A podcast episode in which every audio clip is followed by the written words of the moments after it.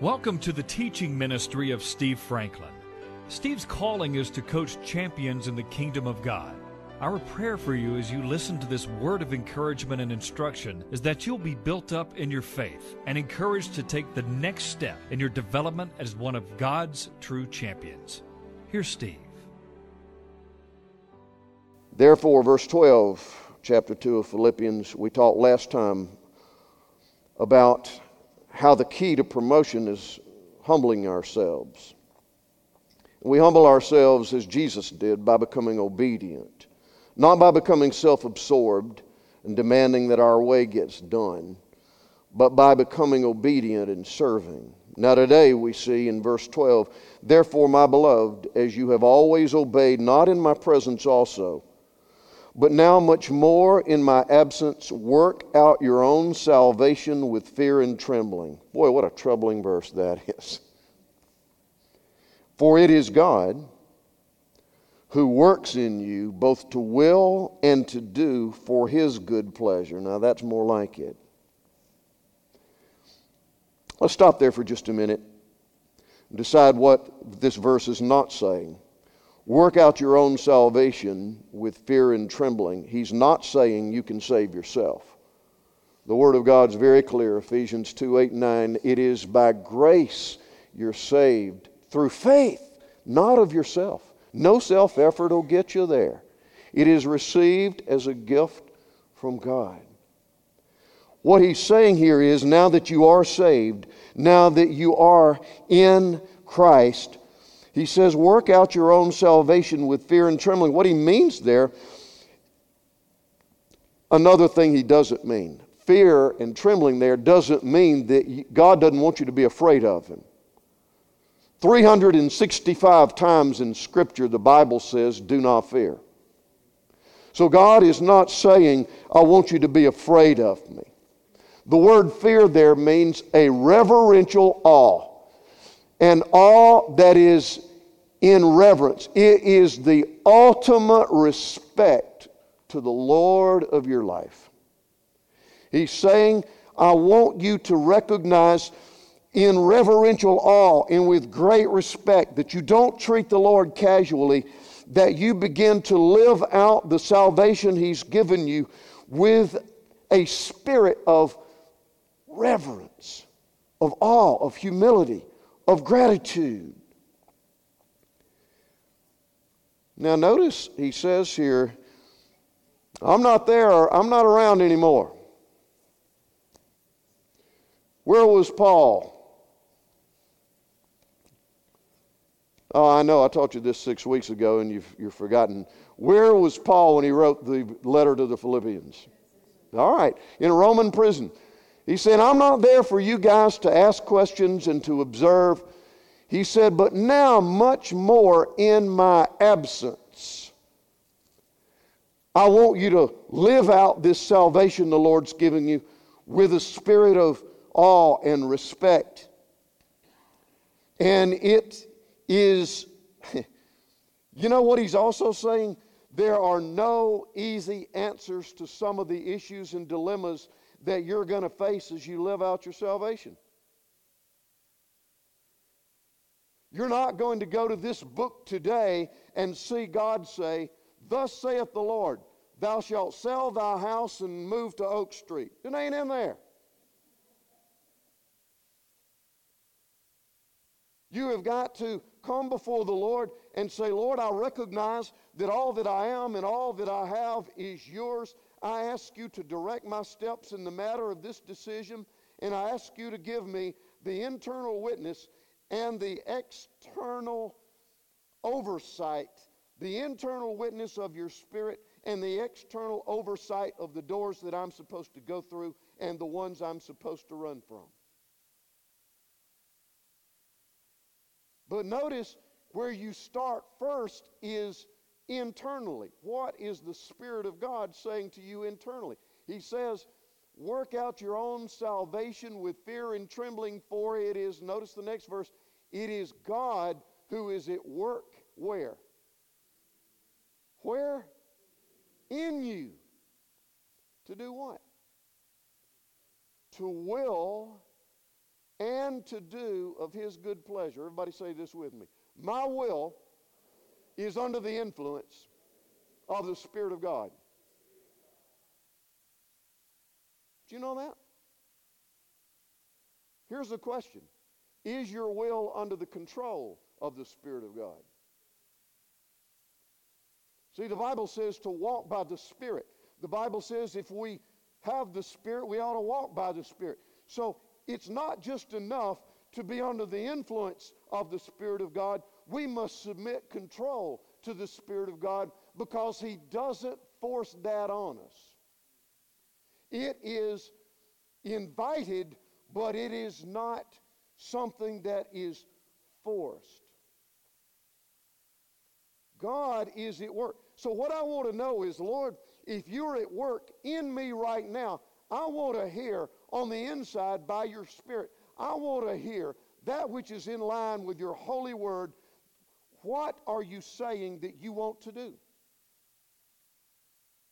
What do you want to do? We should ask ourselves that question over and over again. Lord, if you are at work in me and I believe your word, what do you want to do? You're at work to will. You're at work in my will.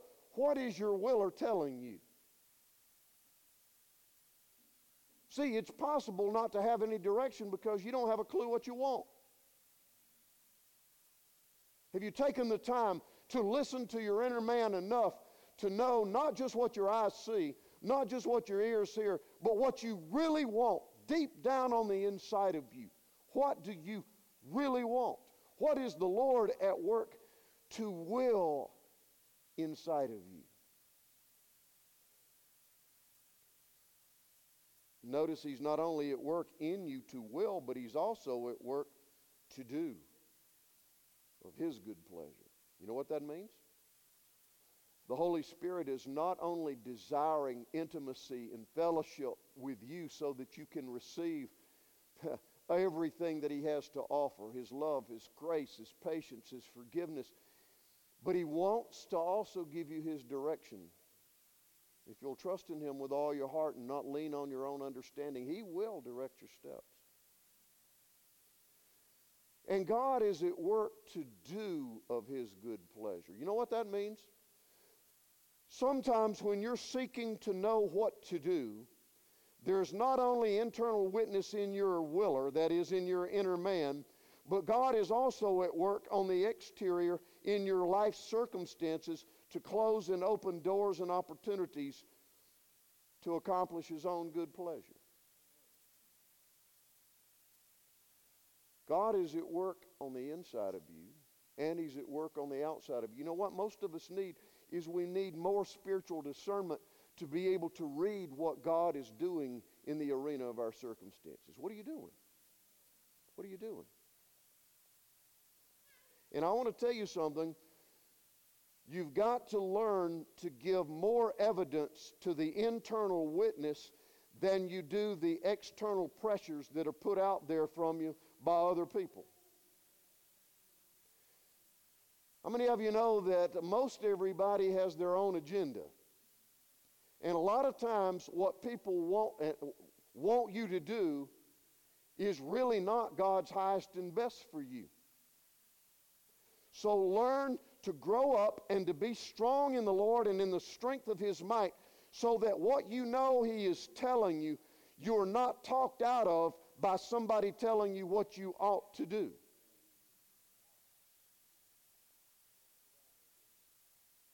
Listen and give more weight to the internal witness. Of, Pastor, how in the world do I do that living in the world that I live in? You got to invest some time and effort in prayer and, and listening to the Word of God and worship uh, to hear the voice of God clearly. You, you just can't check in once a month and expect, okay, everything's clear now. No. No. God is at work in you to will and to do. God, what are you telling me? Okay, I believe that my next right, and you know what? It's okay to struggle. You don't hear many pastors tell you that. It's okay to struggle. That's not sin. Nowhere in the Bible does it say that it's sin to struggle. I'm having a hard time really determining what the Lord's will is for me. That's okay. That doesn't mean that you're an inferior Christian or you don't have any faith. Sometimes the Lord won't answer you right away, and you will have to struggle because out of struggle, something's being developed that you're not going to get any other way. When you have to sometimes struggle and wrestle with the things of God and the voice of God, those are times when over time you get stronger. I have a problem with those who just always seem to always hear the voice of God clearly. I mean, they don't even take a right or left out of the driveway unless God, I mean, God told me to turn right. All right, I turn right. God told me to turn left. I did this. Well, God told me to do. Gee, well, I can't enter into that. I, that's hard for me to, I, I don't get that. Now, if you're that way, if you walk in that, I mean, I'm not, I'm not telling you that something's wrong with you. I'm just telling you sometimes you're going to struggle if you're like most of us. Keep on pursuing the Lord. Let Him do what He wants to develop on the inside of you for your strength. In verse 14, do all things without complaining or disputing. Oh my.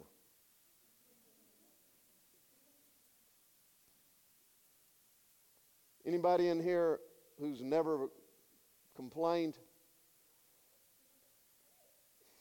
We call you out as a liar if you raise your hand.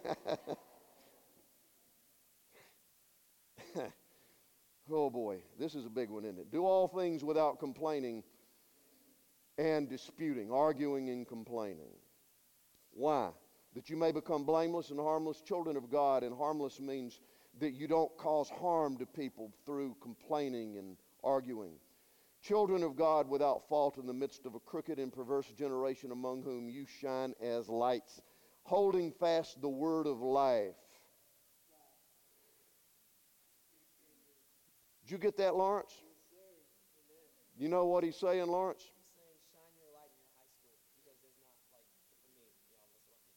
You don't think I'm young enough to go to high school, do you?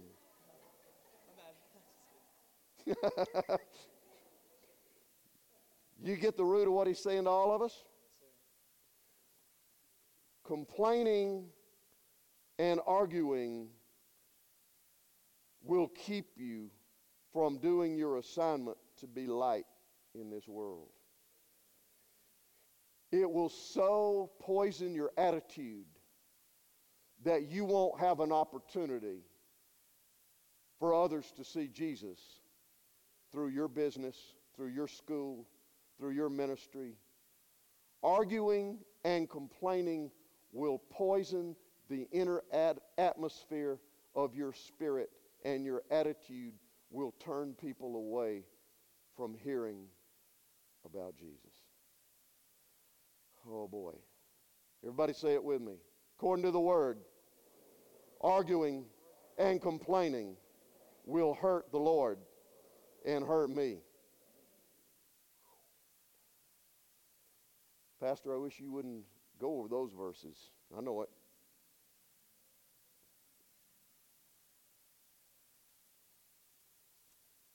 How many of you know, though, that we have an opportunity to receive the forgiveness of the Lord? How many of you know that in the Lord there's forgiveness of all sin and there's grace? That is, there is the ability to live life without poisoning my attitude so that I can become light to those God has assigned into my life. Do you know what your mission is? Do you know what your ministry is? Don't make it so mysterious when the word says work out your own salvation that is live it out learn to listen to the listen. The reason this is so difficult sometimes is because this is not a course that you take with tests to pass. This is a relationship to build. This is about a relationship being built between you and the lord. And how many of you know in any great relationship there is struggle involved and so learn to stay in there in your relationship with the Lord. Ask Him to help you, to give you those, to, to give you the grace to keep on taking the next right step when you don't understand. Ask Him to give you the grace to trust Him and the will to trust Him when you don't get it, when you're worn out, you don't want to go any farther. It is a relationship. And in every relationship, there are challenges. The best relationships have challenges. If you don't have any yet, you will.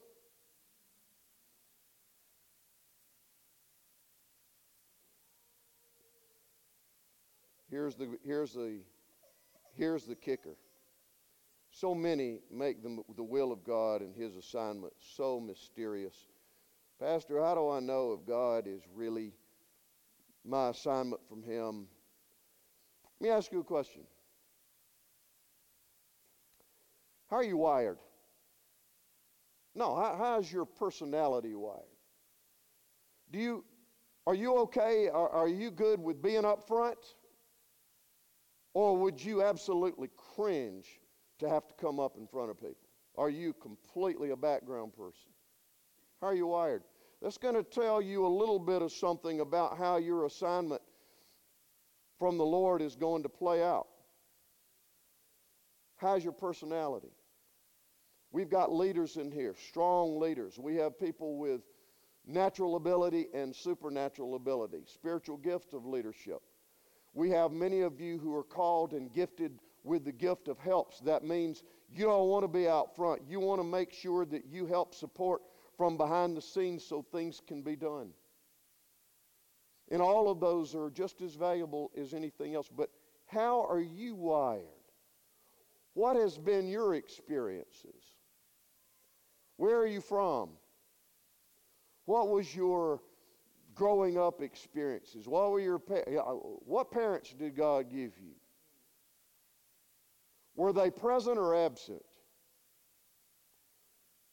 Do you understand that a lot of what God is going to give you the grace to do is something that was wounded or lacking in your past? Your pain is eventually going to become your platform. How, what experiences have you had? They're going to be a part of something that will be a magnetic draw to other people. What are your desires? What are you passionate about? What can you talk all day long about and never wear out?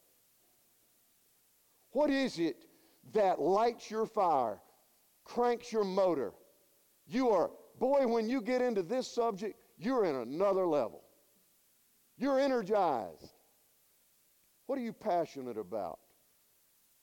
At some point, God, who is at work in you, is going to use that as a platform, a magnet, common ground, if you will, to minister to somebody else who has the same interest. Do you know what your spiritual gift is?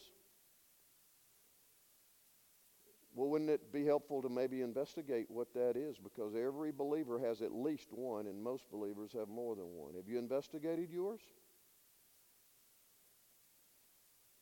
There are manifesting, manifestation gifts of the Holy Spirit listed for you in 1 Corinthians chapter 12.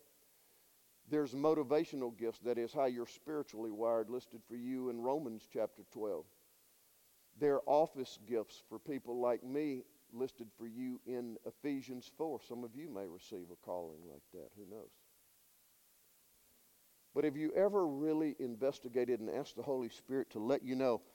And you know what? The Bible also says in 1 Corinthians 14 that you should earnestly desire spiritual gifts, plural. That you should earnestly desire them. Now, the Word tells me to earnestly desire them. So if I'm going to walk with the Lord, I need to get in line with that scripture, do I not?